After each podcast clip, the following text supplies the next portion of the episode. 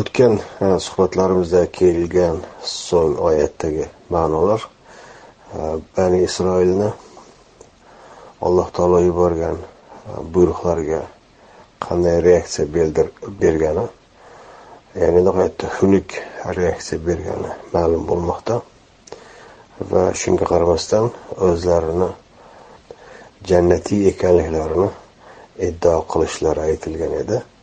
Va alloh taolo bunga raddiya sifatida jannatga kirish eh, iymon keltirgan va amal solih qilgan pokiza eh, xolis muxlis mm, insonlar uchun tayyorlab qo'yilgani aytiladi.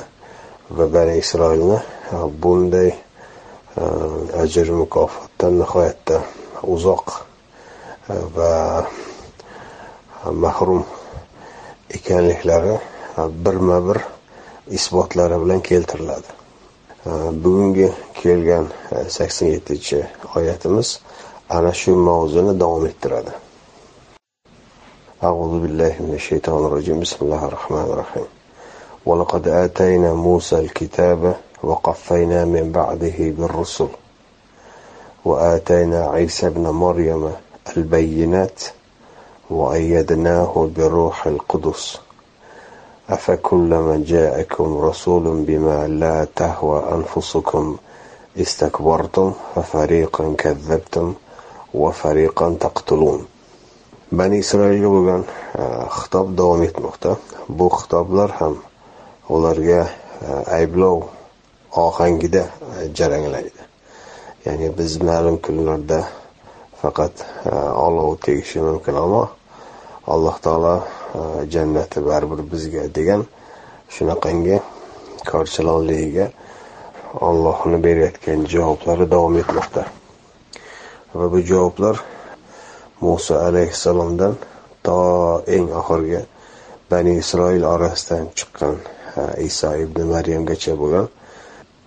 Nihoyatda uzun balki ming yillarni o'z ichiga oluvchi tarixiy bir muddatni bir jarayonni e, jamlangan e, bayoni. Biz musoga kitobni bergan edik. E, aytib kelyapmizki qur'onda kitob deyilgani bugungi kundagi qog'ozga yozilib bosmaxonada bir jild muqova bilan jamlab chiroyli qilib tikilgan narsa. Ni bildirmaydi. Chunki muso davrida bunday yozilmasdi kitoblar. Qur'onda kitob deyilgan narsa o'zgarmas qonuniyatlarni bildiradi. Alloh taolo o'ziga kitobat qilganini bayon qiladi. Kataba ala nafsihi ar rahma deya. Yoki bo'lmasa o'z buyruqlarini o'zgarmas buyruqlarini zikr etarkan kitobat qildik katabna deydi. Masalan ramazon savmi haqidagi buyruqlar ham ayni kalima bilan keladi. Kutiba alaykumusiyam deya. Sizlarga kitobat qilindi. Bu yozildi degani ham emas. Aslida yozildi degandan ko'zlangan ma'no qayd etildi o'zgarmas bo'lib bir joyda qonunga aylantirildi degan ma'no. Qur'onda qonun degan kalima yo'q. Biz tushunadigan qonun deyilganlarni hammasi yo kitob kalimasi bilan keladi yoki din kalima bilan kalimasi bilan keladi. Din kalimasini kitob kalimasidan farqi turli e, qonunlarni tamoman o'zida jamlangan bir sistemani bildiradi. Ancha murakkab bir sistemani. Kitob deyilgani bir buyruqni bildiradi. Birgina buyruqni. Yoki bir necha buyruqlarni jamlangani bani isroilga yuborilgan payg'ambarlarni eng avvali muso va eng oxirgisi iso alayhissalomlar mana shu boshlang'ich va oxirgi e, tarixiy nuqtani jamlab turib e, bani isroilga xitob qilinadi. Musoga biz Э, buyruqlar qonunlarni berdik. Qonunni ichida ham buyruq ham qaytariq bo'ladi. Musoni o'n amrini e, ko'radigan bo'lsangiz u isro surasida sanab o'tilgan. E, darvoqe u buyruqlar muhammad alayhissalomga ham buyurilgan. Avval musoga kitobni berdik va uning davomida rasullarni ketma ket e, davom ettirdik yuborishni. Va atayna isa ibn Maryam al bayyinat va bu jarayonni eng oxirgisi sifatida iso alayhissalom zikr etiladi. Va atayna e, isa ibn Maryam al bayyinat iso ibn maryamga bayyinot berdik. Musoga kitob berdik deydi. Isoga bayyinot berdik deydi. Bayinat nima deyilgani? Bayinot degani ma'lum bo'lgan narsalarni bayon qilish degani. Bilinmagan narsalarni e, kashf etish degani emas. E, siz bilgan narsani e, sizga eslatadigan bo'lsa bu eslatma deyiladi. Ma'lum bo'lgan narsalarni ketma ket birovni oldiga qo'yadigan bo'lsangiz dalillarni bu dalillar ma'lum sir emas. Ana shu ma'lum bo'lgan narsalarni ketma ket qo'yiladigan bo'lsa ana shunga bayinot deyiladi. Buni e, lug'atlarda shunday bayon qilishadi. Bayinat yoki bayon e, mubin degan kalimalarni e, hammasini o'zagi mana shu bir xil buni e, o'xshatishi shunday. Bir oshxonaga kirgan paytingizda deyiladi. Shkafda turgan e, idishlar va mevalar yoki yeguliklarni olib kelib stolga yoki xontaxta ustiga qo'yilib qarshingizga qo'yiladigan bo'lsa ana shu bayonni eng asl maqsad ma'nosi. Qur'on nuzuli paytida arablarni ishlatadigan ma'nosi mana shu. Avval ko'rinib turgan ma'lum bo'lib turgan narsalarni keltirib qarshisiga qo'yish. Agar u yeguliklar bir joyda yashirin bo'lib turgan bo'lsa deylik ko'rinmaydigan joyda shkafda emas tumbani ichida bo'ladigan bo'lsa va o'sha joydan olib kelib qo'yadigan bo'lsa bu bayon yoki bayina deyilmaydi. Chunki avval ma'lum emas bilinmay turgan narsani olib kelib qo'yilgan bo'ladi. Iso alayhissalomga bayinotni berdik degani musodan to isogacha bo'lgan butun payg'ambarlarga berilgan vahiylar u yerdagi buyruqlar qaytariqlar u yerdagi e, misollar maizalar barchasi iso alayhissalomga o'rgatildi bildirildi va u kishi uni insonlarga yetkazdi. Yangi hech narsa olib kelgani yo'q. Yangi olib kelgan narsasi faqatgina mendan keyingi keladigan payg'ambarni ismi bu deya o'zidan keyingi e, payg'ambarni ismini aytgan e, va tamom. Undan oldingi payg'ambarlar ham barchasi o'zidan keyingi keladigan payg'ambarlarni ismlarini e, aytib ketgan edi. Va isoga bildirilgan bayinot mana shu edi. O'zigacha bo'lgan da'vatlarni e, eslatish eslatish ham bilinmagan narsani emas ma'lum bo'lgan insonlarni ongida zehnida xotirasida hofizasida mavjud bo'lgan narsalarni eslatadi. Alloh sizlarga bularni buyurgan edi nahotki deya yoki bulardan qaytargan edi nahotki deya. Eslatadi ularga bir notanish narsalarni olib kelmaydi. Bu endi zikr e, qismi. Bayinat qismi esa har payg'ambarni o'zidan keyingi keladigan navbatdagi payg'ambarni xabarini berishi. E, Iso alayhissalom o'zidan keyingi ahmad e, ismli rasulni bashoratini berib ketadi. Bu sof surasida kelganimizda aytamiz nima uchun ahmad deyiladi? Muhammad deyilmaydi qur'onda barcha joylarda muhammad ismi kelgan. Shuning uchun endi isoni tilida ahmad bo'lib qoldi. Isoni qilgan da'vati o'sha joydagi rasmiy tilda da'vat qilgan. Ba'zilar aramiycha tilda deyishadi ammo u kishini da'vati u kishini davrida yozilgan tarixiy eh, asarlarga qaraladigan bo'lsa aramiycha emas. O'sha davrda rasmiy til bo'lgan rasmiy hukmdorlarni eh, rasmiy yuritadigan til bo'lgan yunon tilida ekanligi ma'lum bo'ladi. U kishi yunon tilida da'vat qilgan va yunon tilida eh, butun qaydlarga qaydlarga kechgan. Va yunon tilida muhammad kalimasini e, aytilishi e, parakletos deyiladi. Parakletos deganini qaytarib arabchaga tarjima qiladigan bo'lsangiz ham muhammad ham ahmad ismli bo'ladi bir xil bo'ladi. Ya'ni juda ko'p hamd aytuvchi yoki juda ko'p maqtalgan ham foil ham maful shaklda ekanlar.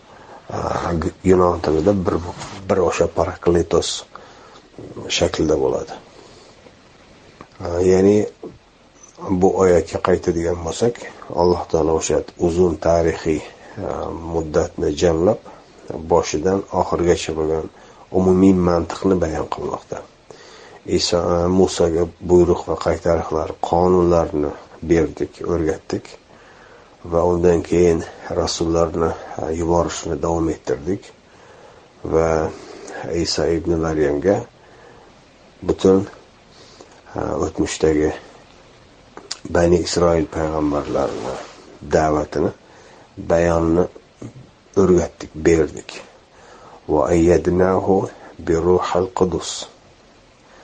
Va qo'lladik ayyadna qo'lladik degani o'zbek tilida va umuman turkiy tillarda qo'llash degan kalimani o'zagi qo'l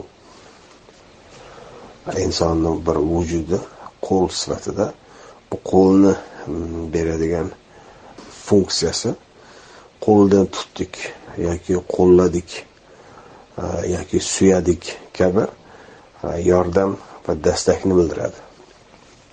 Va ayd kalimasi ham ayni mana shu dastak va yordamni yoki dastak bera olish yordam bera olish qo'llay olish kabi e, imkonlarga ega bo'lishni ham bildiradi. Ba'zi joylarda qo'lni ba'zi joyda e, qo'llashni bildiradi. Masalan o'g'rini qo'lini kesinglar deya tarjima qilinadigan o'sha moida surasidagi oyatni e, qur'ondagi umumiy jazo va qaytariqlar mantig'iga qaraydigan bo'lsangiz jismonan bir e, odamni a'zosini va vujudini bir qismini amputatsiya qilib kesib tashlashni emasligini ko'rsatadi. Chunki jazo degani u gunohdan tiyilishi uchun beriladigan bir bir chora. Va u chora uni hayotdagi asosiy ni to'xtatmasligi kerak. Deylik bir o'g'irlik qiladigan odamni qo'li kesiladigan bo'lsa tahorat ololmaydi. Allohni buyruqlarini bajarolmaydi yoki unga bog'liq bo'lgan deylik oilasi farzandlari ularni ta'minotini bajo keltirolmaydi shu kabi e, yon zararlar bor. Allohni buyruqlari bunday bo'lishi mumkin emas. U oyatni ayni mana shu ayyadnahu bi ruhil qudus degan ma'nodagi e, qo'llov ma'nosida agar oladigan bo'lsak hammasi o'z joy joyiga e, joylashadi. Ya'ni o'g'rilarni qo'llarini kesing emas ularni qo'llovlariga e, to'siq qo'ying degan. Kesingni ma'nosi ham bu jismoniy bir amputatsiya ma'nosida emas. Deylik ko'zini uzdi. Yoki ko'zini uzmay qaradi. Kabi. Insonlarni insonlar bilan bo'lgan faoliyatlarda va insonlarni ma'naviy faoliyatdagi ma'nolarni mana shunday o'xshash kalimalar bilan bayon qilish hamma tilda bor. Yoki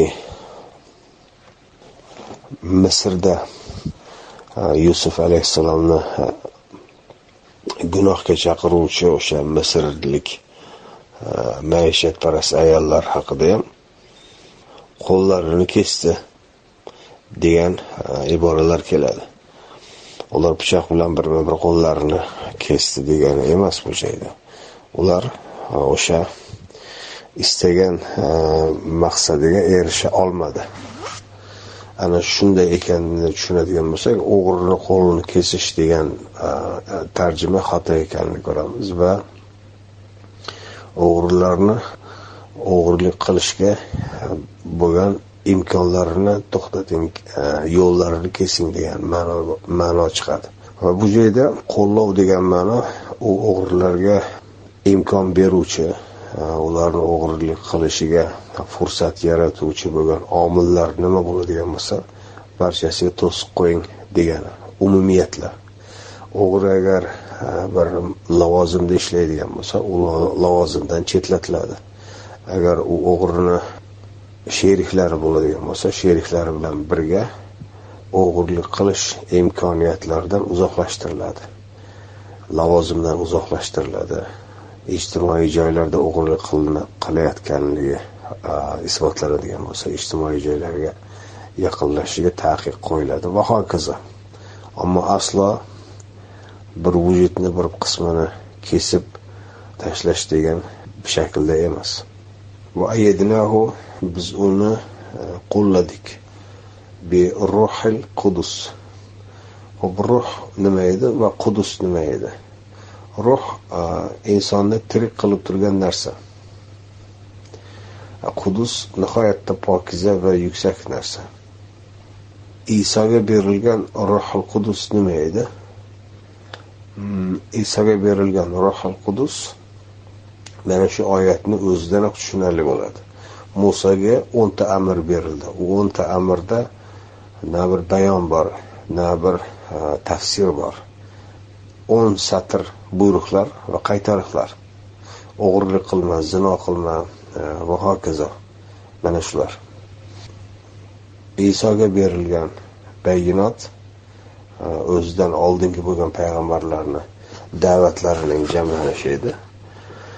E, va o'zidan keyingi payg'ambarni xabari edi.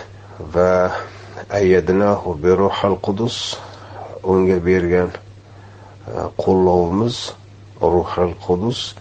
Mana shu musoga berilgan o'n o'n amrni e, insonlarni bir yuridik matn shaklida emas bu qonunlarni balki hayotdagi ma'nolar ma'naviyat insonni ichki ruhiy olami bilan bog'liq tarzda tushuntirish edi. Qur'ondagi masalan iso alayhissalomni da'vatlariga qaraydigan bo'lsangiz muso alayhissalomni da'vatlaridan farqli. Muso keldi qavmiga to'g'ridan to'g'ri olloh sizlarga baqarani e, zabh etishni buyuryapti deb buyruq keltiradi. Yoki fir'avnga boradida taqvo qilmaysanmi deydi. Ollohdan qo'rq deydi. Iso alayhissalomni da'vatlarida unday emas. Iso alayhissalomni da'vatlarini o'zi e, iso alayhissalomni o'zi aytgani bo'yicha loydan bir qush yasayman unga bir uflasam u uchib ketadi deb tarjima qilishadi. Unday emas. Mana shuni o'zi insonda bir tasavvurni aqlni va ko'zga ko'ringan bir manzarani orqasida g'ayrimoddiy bir ma'nolar kombinatsiyasi bor ekanligini anglashga undaydi.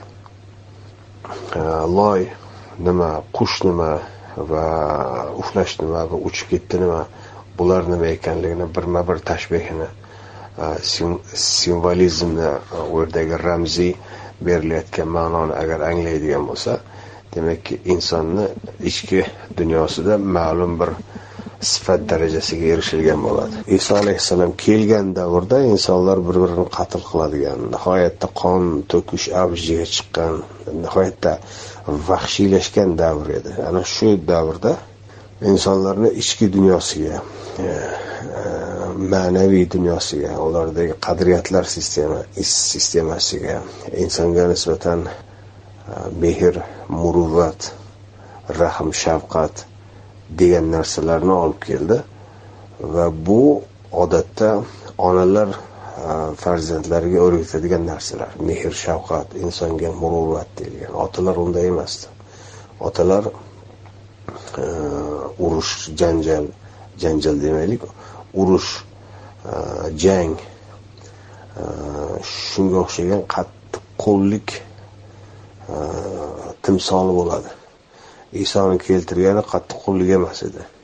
Tamoman aksincha edi. Insonga mehr muruvvat rahm shafqat yaxshilik qilish kabi baxshiylashgan insonlarni jamiyatiga e, bir ma'naviyat bir ruhiyat olib kelgan edi. Shuning uchun uni iso ibn maryam deyiladi va uni keltirgan da'vatini ruhil qudus deya ruh deya nomlaydi. Musoga berilgan qonunlarni insoniyatni ma'naviy dunyosidagi ma'naviy o'lchamdagi tushuntirishi edi. Masalan e, musoni qavmiga o'g'irlik qilma yoki zino qilma deyilgan e, to'g'ridan to'g'ri buyruqlar bo'ladigan bo'lsa e, isoni da'vatida insonni o'g'irlik yoki zino qilishga undaydigan omillar nima?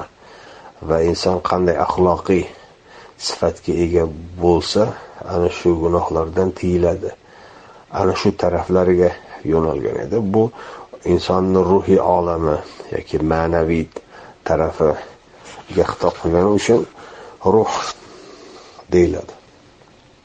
Unga ana shunday da'vat uslubi nasib bo'lgan edi.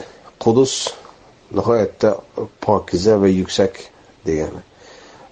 U kishiga berilgan ana shu qobiliyatni sifati bu bani isroilga berilgan payg'ambar yuborilgan payg'ambarlarni ilki va oxiridan ma'lum bo'lyaptiki bir tadrijiy jarayon bor. Musoga kitob berildi isoga kelganda esa ham bayinat ham ruhul qudus bilan qo'llab quvvatlandi. Ya'ni nihoyatda yangi bir sifat darajasiga chiqildi. Ana endi oyatni davomida bani isroilni butun bu payg'ambarlarga bo'lgan reaksiyasi nihoyatda xunuk reaksiyasi takrorlanadi. أفكلما جاءكم رسول بما لا تهوى أنفسكم nahotki har gal har gal sizlarga rasul kelsa sizlarni nafslaringiz istamayotgan narsalarni oyatda tahvo deyilgani havo degan kalimadan olingan havo degani shunchaki nafsni istagini bildirmaydi Manfaatni ko'zlashni bildiradi. Qur'onda boshqa joylarda ham keladi. Havo deya. Ilohini havo qilib olganni ko'rmadingmi deydi. Buni tarjimalarda o'z havoi nafsini iloh qilib olganni ko'rmadingmi deb tarjima qilishadi. Oyatda tamoman teskarisi ilohini havo qilib olgan. Havoni agar nafsni istaklari deb oladigan bo'lsangiz oyat tushunarsiz bo'lib turaveradi. Oyatda tamoman ilohni havo qilib olgan. Havoni agar o'z shaxsiy manfaatlari konkret e, aniqroq aytadigan bo'lsak daromad manbai havo degani o'z shaxsiy g'arazlarini o'zini masalan manfaatini ko'zlab e, qilinadigan ishlar. Payg'ambarimiz haqida aytiladiki u o'z manfaati uchun gapirayotganlari yo'q. O'z manfaatini ko'zlab bir daromad orttirib olay yoki mana shu joydan bir narsaga ega bo'lib olay deya o'z shaxsiy g'arazini ko'zlab nutq qilayotgani yo'q. Ana shu havoni nima ekanligini bilganimizdan keyin bani isroilni reaksiyasini asl sirini ko'ramiz. Bimala tahva anfusukum sizlarni o'zinglarga nafs degani bu so'filikdagi nafs emas o'zingiz degani. Sizlarni o'zingiz. Sizlarni o'zingizni manfaatingizga to'g'ri kelmaydigan narsani olib kelsa rasul to'g'ri kelmagan narsa nima ekanligi bu oyatlardan oldingi oyatlarda bayon qilinib kelinyapti. Muso alayhissalom kelib turib masalan ehtiyojdan ortganini beringlar. Boshqalarga bu mol dunyoga bunchalik e, hirs qo'yishni mm, to'xtatinglar degan e, buyruqni olib kelganda ular daromadiga manfaatiga mos kelmagani uchun ming tarafga tortishdi bu mavzuni. Va butun undan keyingi oyatlar ham aynan mana shu. Bani isroil o'zlariga kelgan payg'ambarlarni har biriga qarshi chiqishdi. Sabab ularni manfaatiga to'g'ri kelmaydigan risolat olib kelishgan edi. Istakbartum e, istikbor etdingiz. Istikbor etish bu oyatgacha faqat bir joyda kelgan edi. U ham bo'lsa iblisni sajda qilmagani edi. Faqatgina iblis sajda qilmadi va istikbor etdi va kofirlardan bo'ldi. Bundan tushunamizki o'sha joydagi iblis bu bani isroilni fe'li.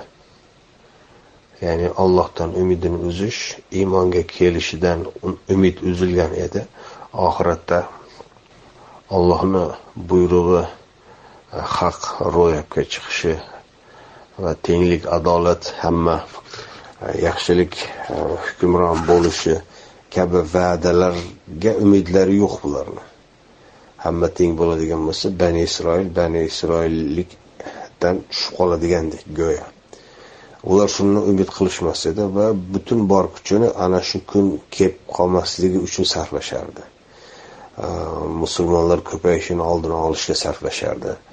Haqni yoyilishiga to'sqinlik qilish uchun sarflashardi allohni kalomi to'g'ri anglashilishini oldini olish uchun sarflashardi ya'ni butun harakati ana shunga to'sqinlik qilish.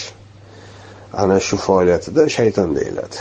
Ammo allohni buyruqlariga umid bog'lash bog'lamaslik mavzusida kelgan paytda umidsiz ma'nosida iblis deyiladi. Payg'ambarlar sizlarni manfaatingizga to'g'ri kelmaydigan narsa bilan kelgan har gal sizlar istikbor qilib fafariqon kazzabtum bir qismini tamoman kazzobga chiqaraverasizmi?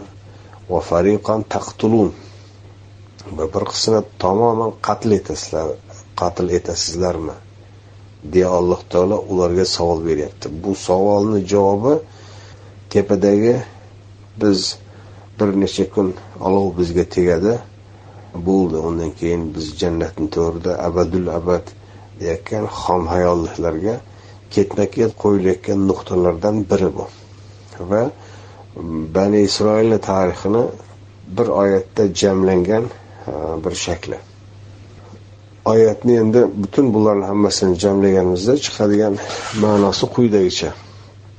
Biz musoga qonunlarni berdik va undan keyin elchilar yuborishni davom ettirdik va iso ibn maryamga bayonot berdik. Bayonot tushunarli nima ekanligi va uni ruhul qudus bilan qulladik ruhul qudus nima ekanligini ham aytdik. Musoga berilgan qonunni nihoyatda ma'nolari bilan e, hayotiy qissalar misollar bilan tushuntirish. Va shu bilan bani isroilga e, bani isroildan chiqqan payg'ambarlar silsilasi o'z nihoyasiga yetdi ya'ni mukammalligiga yetdi. E, undan keyingi keladigan payg'ambar birgina bani isroilga emas butun insoniyatga keladigan edi. Va har gal e, sizlarga payg'ambar kelsa va sizlarni o'zingizga o'z manfaatingizga to'g'ri e, kelmaydigan narsa keltirganida istikbor takabburlik qilib ba'zisini yolg'onchiga kazzobga chiqarib va ba'zisini qatl etaverasizlarmi? deya bu oyat nihoyasiga yetadi وقالوا قلوبنا غلف بل لعنهم الله بكفرهم فقليلا ما يؤمنون وقالوا va dedilar qulubuna qalblarimiz g'ulfun qulfdir qulflangandir yopig'liqdir bal yo'q unday emas La'anahumullohu. Alloh ularni la'natladi bi kufrihim nonko'rligi sababli haqni bilib turib rad etganligi yoki haqiqatni yashirganligi uchun kufrdagi mana shu ma'nolar bor. Fa shuning uchun qalilam nihoyatda oz ma yu'minun. Ularni ishongan narsalari. Ya'ni iymonlari nihoyatda oz deyilmoqda. Ular iymon keltirgan narsalar nihoyatda oz. Bu o'zidan oldingi oyatni e, qanday davom ettirishi mumkin? Ya'ni bog'liqligi qanday?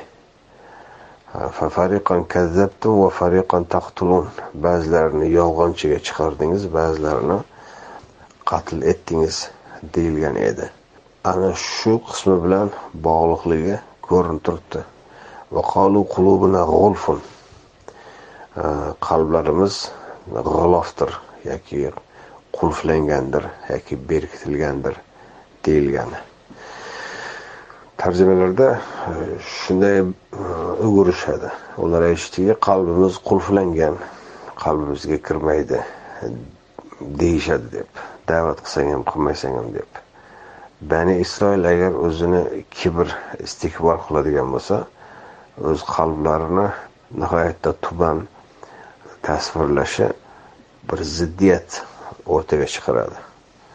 Ular butun ollohni yuborgan payg'ambarlar bizdan chiqqan va biz ollohni e, suygan irqimiz e, deyishar edi. Ollohni suygan irqimiz oliy irqimiz e, deydigan qavmlar qalblarimiz qulflangan e, demaydi. Qalblari qulflangan bo'lgan taqdirda ham buni e'tirof etmaydi. Ho'p unda g'ulf nima? E, g'ulf deya eng sirlar yashiringan e, sandiqlar aytiladi. Butun qiymatli eng aziz va qimmatbaho bo'lgan hech kimda yo'q bo'lgan boyliklar xazinalar oltinu durru gavharlar sandiqqa to'ldirilib xazinaga yoki nihoyatda hmm, sirli joylarga yashiriladi va ichiga hech bir quyosh nuri ham kirolmaydi. Oddiy odamlarni qo'ying. Ana shu narsalarga g'ulf bu bir ma'nosi. Chunki istikborni e, ma'nosini ochiqlaydigan e, variantlardan birginasi mana shu. Ular aytishardiki butun ilmlar bizda jamlangan. Boshqa butun odamlar bilmaydigan boshqalarni ummiy deyishardi ular. Ular bilmagan narsalar hammasi ilmi bizda jamlangan. Bundan oldingi oyatlarda ko'rdikki ular o'zlari xoli qolishgan paytda bir birlarini ogohlantirardi bularga aytib yuravermalaring hamma narsani deya. Bular bilib qolsa ollohni huzurida senlarni yoqangdan oladi. Haqni bilib qolgandan keyin. Shuning uchun ularga aytma. Bu ilm faqat sizlarga ya'ni bizlarga. Bu bani isroil olimlari shunday deyishardi. Bizlarga berilgan bizlarni e, haqqimiz bu. Hech kim bu mavzuda og'iz ochishga haqqi yo'q. Mana bugungi bo'layotgan voqealarni ko'rsangiz ham shu shuni aynisi. Otarchi otarchiligini qilsin bizni diniy ta'limga aralashmasin deb go'yoki din bir kichkina tor toifani otasini tomorqasidan qolgan bir qovun pallasidek bir matoh hech kim u yerga kirolmaydiganday. Din butun insoniyatga ollohni yuborgan ne'mati. Din haqida har bir inson o'rganishi o'rgatishi savol berishi va bu savollarga javob izlashga birday haqqi bor. Ham bani isroilda ham bani isroil bo'lmaganlarda ham mullalarda ham mulla bo'lmaganlarda ham otarchida ham otarchi bo'lmaganda qanday kasb egasi bo'lsin qanday jins e, egasi bo'lsin qanday irq e, mansubi bo'lsin farqi yo'q. Alloh taolo tarafidan yaratilgan inson degan maxluq allohni buyruqlari va qaytariqlari dini va amrlari ta'limoti butun hammalariga to'g'ridan to'g'ri e, aloqador. Uni o'rganishi va unga amal qilishiga hech kim to'sqinlik qilolmas qilolmaydi qilishga haqqi yo'q. E, Fir'avn to'sqinlik qilgan abu jahl to'sqinlik qilgan abu lahab to'sqinlik qilgan. Tarixda eng la'nat bilan ismi qo'yganlar bular. Bani isroildagi fe'l mana shu edi. Hech kim haqqi yo'q faqat biz bilishimiz kerak sizlar ummiylarga bu dinni hammasini aytavermanglar deyishardi. Bugungacha kelayotgani e, shu. Va o'zlari boshqalarga aytarkan ollohni oyatlaridagi kalimalarni ma'nolarini boshqa tarafga burishar edi. Masalan Musa tazbahu baqara innalloha ya'murukum an tazbahu baqara degan buyruqni olib kelgan edi. Ya'ni mol mulk hirsidan voz keching boshqalar bilan bo'lish e, o'rtoqlashing bo'lishing deya. Ular u joydagi baqarani yo'q bu bir sigir aytilgan sigirni olib chiqib so'ylaring bo'ldi. Senlardan soqit boshqa hech bu haqda tashvish qilib boshing og'ritib yurma bo'ldi sendan soqit. E, xotirjam bo'l deya bu buyruqni asl ma'nosini boshqa joyga burardi. Maqsad o'zlarini manfaatiga moslashtirish uchun muso keltirgan e, onda boshlanganda musoga qarshi ular olib qochgan gapni har xil tarafga e, muso alayhissalom ketganidan bu dunyodan o'tib ketganidan keyin bular cho'qqilarga chiqishdi. Bu dinni boshqa ma'nolarga burish Э, borasida. Va э, alloh taolo bularni kufrda ayblamoqda. Bularni bu kufri uchun nonko'rligi haqni bilib turib yashirishi uchun alloh taolo ularni la'natladi. Shuning uchun ularni iymon keltirgan narsalar nihoyatda oz narsalar. Payg'ambarlar keldi degan fakt bor. Muso masalan alloh tarafidan yuborilgan payg'ambar bo'ldi. Musoni olib kelgan buyruqlarni hammasini tark etishdi. Boshqa payg'ambarlarni olib kelgan buyruqlarni hammasini e, yolg'onchiga chiqarishdi yoki qatl etishdi va ulardan qutulganidan keyin baribir yo'qqa chiqarishdi. Sakson sakkizinchi oyatdan anglashimiz kerak bo'lgan e, ma'nolar mana shular. Alloh taolo ularni kufrlari uchun la'natlagani keyingi oyatda ochiqlanadi.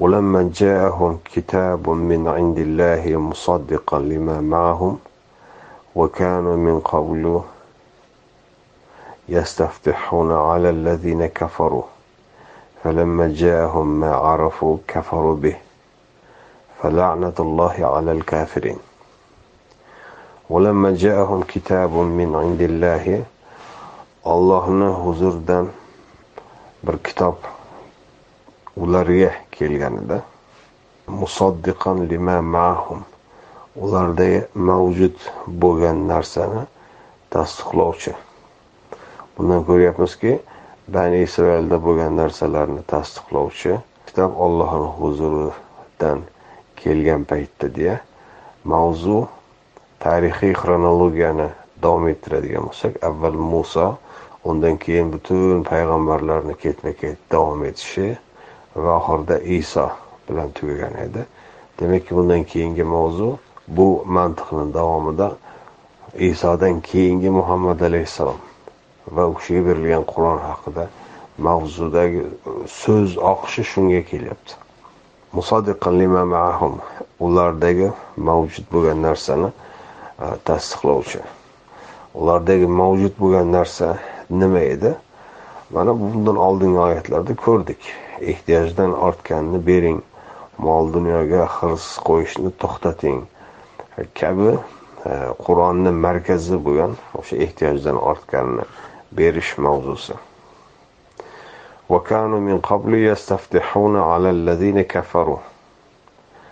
Va undan oldin kofir bo'lganlar ustidan fath qilishni istashar edi. Ya'ni kofir bo'lganlar ularni e, dini uchun tazyiqlarga uchratishardi. Tarix bo'yicha bani isroil juda ko'p jabr zulm va tazyiqqa uchradi. Ayniqsa mushrik e, qavmlar tarafidan o'sha yaqin sharq mintaqasida. E, ana shu paytlarda ular yig'lab duo qilishardi bular ustidan nusrat ber bular ustidan yordam ber bizga o'z huzuringdan bir butun olamga da'vat qiluvchi da'vati yetuvchi payg'ambar ber kabi ya'ni butun bularni hammasi qur'on nuzuli bilan ro'yobga chiqdi ularni asrlardir duo qilib allohdan iltijo qilib kelayotgani qur'on masalan global messej global messej bo'lganda yettinchi asr e, butun insoniyatiga xitob qilib bu bilan cheklanmaydi to bugungacha necha asr o'tgan bo'lsa ana shu butun insoniyatni hammasiga va bundan keyin to qiyomatgacha qancha insoniyat keladigan bo'lsa bular hammasiga e, xitob qiladigan hammasiga yo'nalgan va hammasini savollariga to'liq javob bera oladigan va berganda ham eng mukammal javobni beradigan qonunlar majmuasi.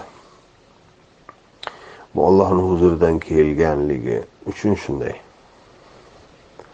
Falamma ja'ahum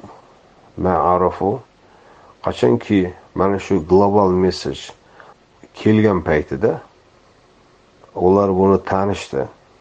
Chunki payg'ambarlar va ularni keltirgan da'vatlari kitobdagi so'z oqishi shunga kelyotgandi. Musoga berilgan kitob qanday edi? Endi isoga kelgan paytda qanday sifat darajasiga chiqdi? Bundan keyingisi endi global messaj bo'lishi kerak. Ligini ko'rib bilib turish e, kutishgan edi. Qur'on aynan shunday bo'lib keldi. Va ular buni tanidi. Taniganidan keyingi ularni reaksiyasi kafarubihi unga ham kofir bo'lishdi. Musoga qanday reaksiya bildirsa undan keyingi payg'ambarlarga qanday reaksiya bildirsa eng oxirida isoga qanday reaksiya bildirgan bo'lsa muhammad alayhissalomga ham xuddi shunday reaksiya bildirishdi. Ya'ni ularni keltirgan da'vatiyu kitobiyu vahiyu butun hammasiga kofir bo'lishdi. Sabab nima? Sabab mana undan ikki oyat oldin aytildi.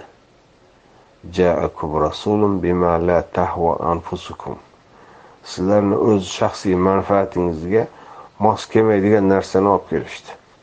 Ehtiyojdan ortganini berish degan narsa bani isroilni bosh og'rig'i asosiy tarix bo'yicha payg'ambarlar faqat shu shunga chaqirganini qabul qilishmagan.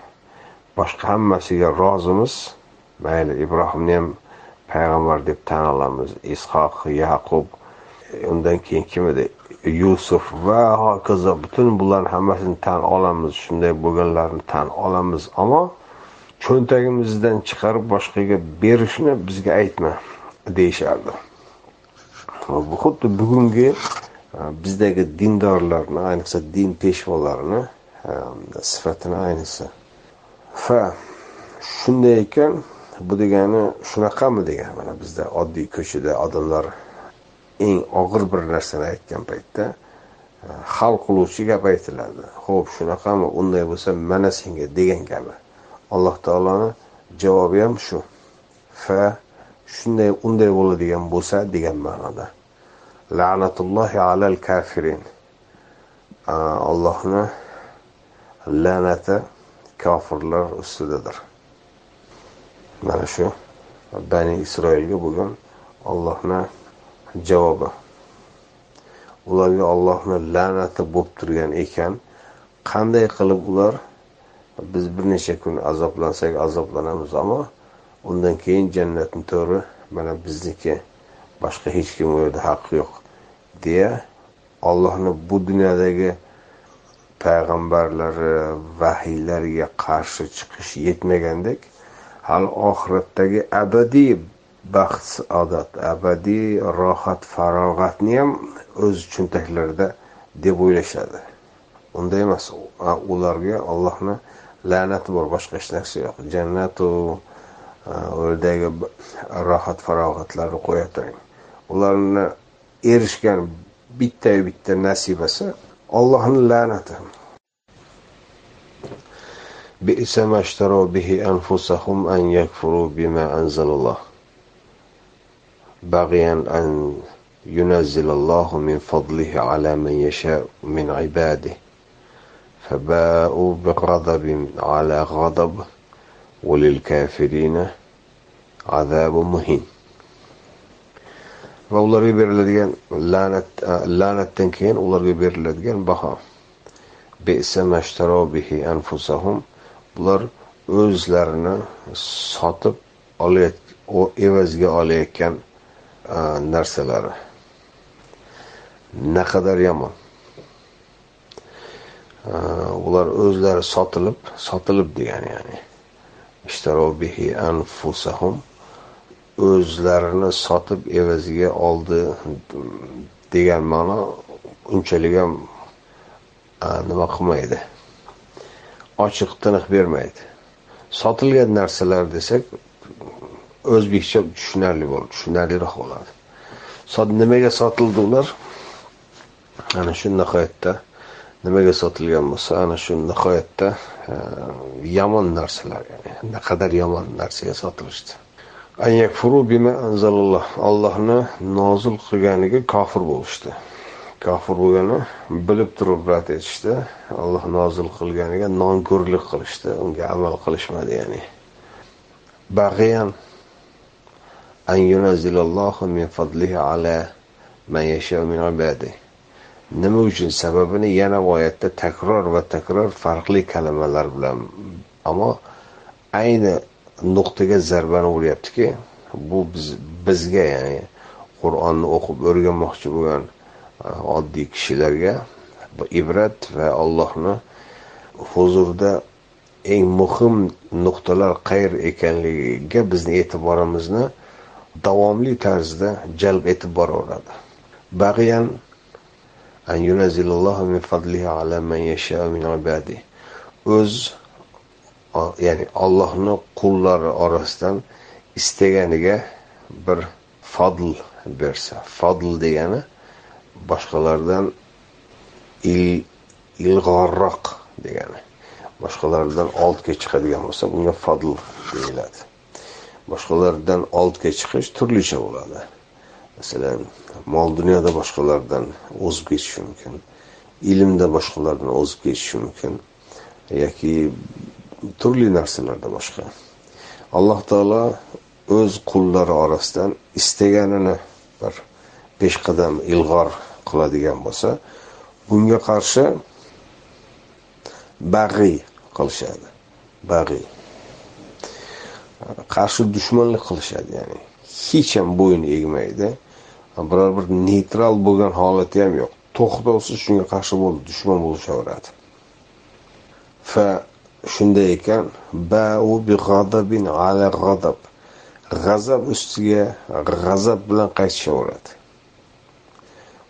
Kafirina muhin. Kofirlarga bunday kofirlarga avvalda alif aliflom bo'lgani uchun.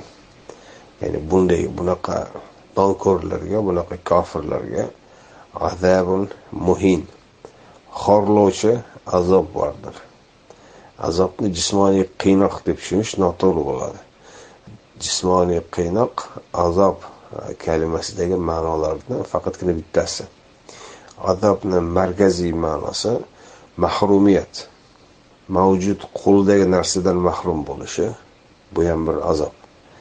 Yoki bir maqsadga intilib intilib yillardir intilsayu oxirida bu intilishi umuman samara bermasa yoki bir narsani rost obdan orzu qilib yashab o'tsayu oxirida bu orzusi puchga chiqadigan bo'lsa bu ham bir mahrumiyat bularni shularni hammasi azob deyiladi. Jismoniy qiynoq ham azob deyiladi chunki qiynoq qo'llangan paytda insondagi odatiy huzur halovat komfort bular yo'q yo'qoladi. Ana shundan mahrum qoladi bu odam. Ularga shunday mahrumiyat borki bu mahrumiyat ularni xor qiladigan mahrumiyat. Birov bilmay e, yashirincha bo'ladigan emas nihoyatda xor bo'ladi. E, va bu olloh tarafidan va'da qilingan bir mahrumiyat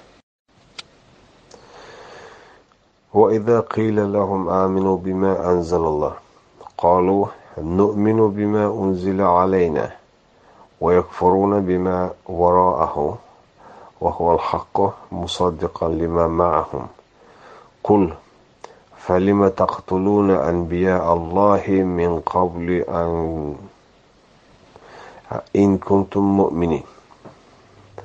قل فلم قتلت فلم تقتلون أنبياء الله من قبل إن كنتم مؤمنين qachonki ularga aytilsa olloh nozil qilgan narsaga iymon keltiring ularni reaksiyasi mana bunday qolu dedilarki nu'minu iymon keltiramiz bima unzila alayna bizga nozil qilgan narsagagina iymon keltiramiz. Qayoqdagi bir arabga yoki isoga emas. Ularni qo'lida e, mavjud bo'lgan ularga o'rgatilgan shu ota bobolari o'rgatganmi yoki bir e, e, ravvinlar yozib ketganmi bu yozib ketganlari tavrotga umuman zidmi? Bunisi muhim emas. Bularni qo'lidagi din bo'lgani uchun mana shuni haq deb biladi. Bizga o'rgatilgan shayxlarimiz pirlarimiz ustozlarimiz o'rgatib ketgan deya. U yerdagi asosiy o'lchov bizda bo'lishi kerak.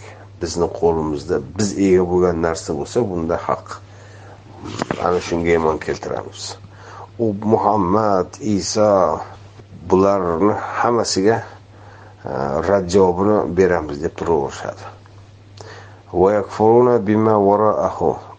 Ularni qo'lidagidan buyoqdagilarni hammasiga kofir bo'lishadi.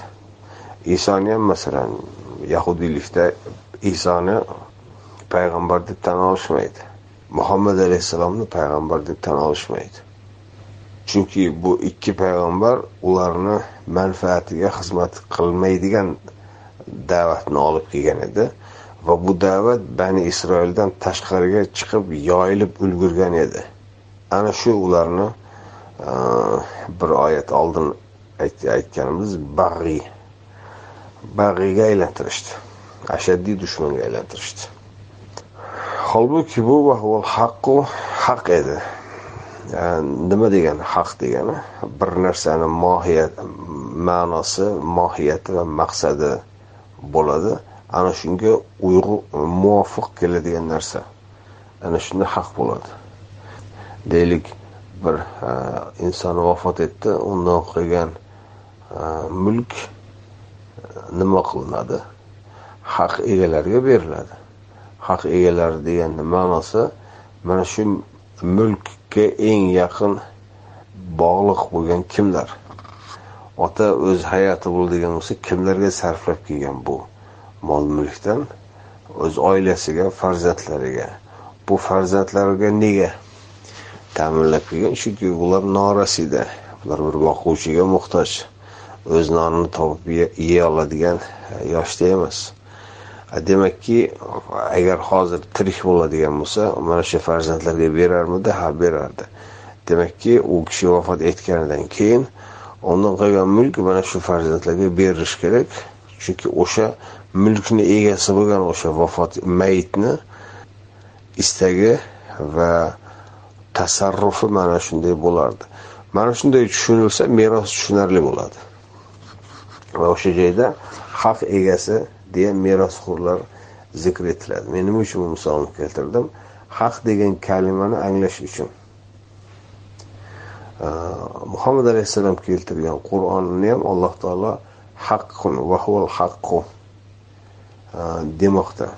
Ya'ni butun ma'no va maqsadlari asliga to'liq muvofiq. Musaddiqan lima ma'akhum ulardagi mavjud narsani tasdiqlovchi. Haq deyilishi ham yaratilish va allohni ta'limotlariga to'liq muvofiq bo'lgani uchun ilohiy ekanligi ma'lum bo'layotgan edi. Ma'ahum ularda mavjud bo'lgan narsani tasdiqlovchi ularda mavjud bo'lgan narsa nima edi? Agar qur'on bilan tavrot yoki zaburni qiyoslab ko'radigan bo'lsangiz juda ko'p tasdiqlar bor va juda ko'p o'xshashlar bor. Va bu o'xshashliklarni umumiyatla jamlaganimizda chiqadigan xulosa shu. Qur'ondan oldin nozil qilingan kitoblar sanab o'tiladi qur'onda. Ibrohimga kitob berdik yoki musoga kitob berdik isoga kitob berdik deya boshqa payg'ambarlarga ham kimlarga kitob berilganligi sanab o'tiladi. Bu kitoblarni hisoblab keladigan bo'lsangiz o'n sakkizta anom surasida keladi shu. O'n sakkizta kitob sanaladi va undan keyin o'n to'qqizinchi va yakunlovchi kitob sifatida qur'on nozil bo'ladi. Bani isroil bilar edi o'n sakkizta kitob nozil bo'ldi eng oxirgisi kelyapti o'n to'qqizinchisi bo'ladi degandi. Qur'onni boshidan oxirigacha ulardagi o'sha e, kutishni e, tasdiqlovchi o'n to'qqiz ustiga qurilgan sistema bor qur'onda. E, uni tasdiqlovchi bo'lganlardan bittasi shu. Va undan keyin payg'ambarimizga oyatni oxirida buyuriladi. Bu oyatgacha bo'lgan baqara surasida hali payg'ambarimizga deki degan oyat keldimi kelmadimi bu tinglovchilarimizga bir savol. Qul falima taqtuluna anbiya allohi unday bo'lsa nega allohning nabiylarini qatl etmoqdasiz. Qatl etdingizmas etmoqdasiz. Ha mana. Qolu deyishdi bu oyatni avvaldagi nimaga javoban kelganini izlayotgandim. Qolu nu'minu bima unzila alayna. Bizgagina o'rgatilgan narsani qabul qilamiz tan olamiz va iymon keltiramiz. Unday bo'lsa payg'ambarimizni ularga berilishi kerak bo'lgan javob o'rgatilmoqda qur'onda. Unday bo'lsa ollohni nabiylari ayni narsani olib kelishgan edi. Bani isroilga olloh nozil qilgan narsani olib kelishgan edi. Nega uni agar iymon keltirganingiz rost bo'ladigan bo'lsa nega ularni o'ldirdingiz nega ularni qatl qildingiz? Deya yana ayni mantiq davom etmoqda. Ular dinga taalluqli o'zlarini dindagi maqomlarga taalluqli yoki o'zlarini oxiratdagi ahvoliga taalluqli duch kelgan karchalonlarcha kibrlanib qilgan iddaolarga birma bir ularni o'zidagi qarshi argumentni sanab bermoqda. Bizga nozil qilganiga iymon keltiramiz deyish orqali biz bu haqda to'liq ma'lumotga egamiz to'g'ri haq ekanligini anglaganmiz o'z davrida biz va ota bobolarimiz hammamiz shuning uchun mana shuni mahkam ushlaymiz deya olloh nozil qilgan qur'ondan o'zlarini olib qochishga bahona izlashardi. Ularga javoban aytiladigan e, savol shuki unday bo'lsa sizlarga nozil qilingan kitobni qayerida bor? Payg'ambarni qatl qil degani. Nima uchun qatl qildinglar payg'ambarlarni? Yahyoni qatl qilishdi. Isoni qatl qilishdi. Bularni hammasini qatl qilib oxirida e, bular keltirgan hammasiga mana biz iymon keltirgan mo'minlarmiz deya surbetlarcha kazzoblik qilishni alloh taolo yo'l e, fursatini qoldirmayapti. Haman ular e, haman turishcha bo'lib ketdi. Darhol ularni mana shu iddaosi botil ekanligiga dalillarni yuzlariga xuddi tarsakidek urmoqda. Har bir iddaosiga javoban yangidan tarsakilar kelmoqda. Bugun baqara surasini sakson yettinchi oyatidan to'qson birinchi oyatigacha o'rgangan bo'ldik. Va mavzu hali bitgani yo'q.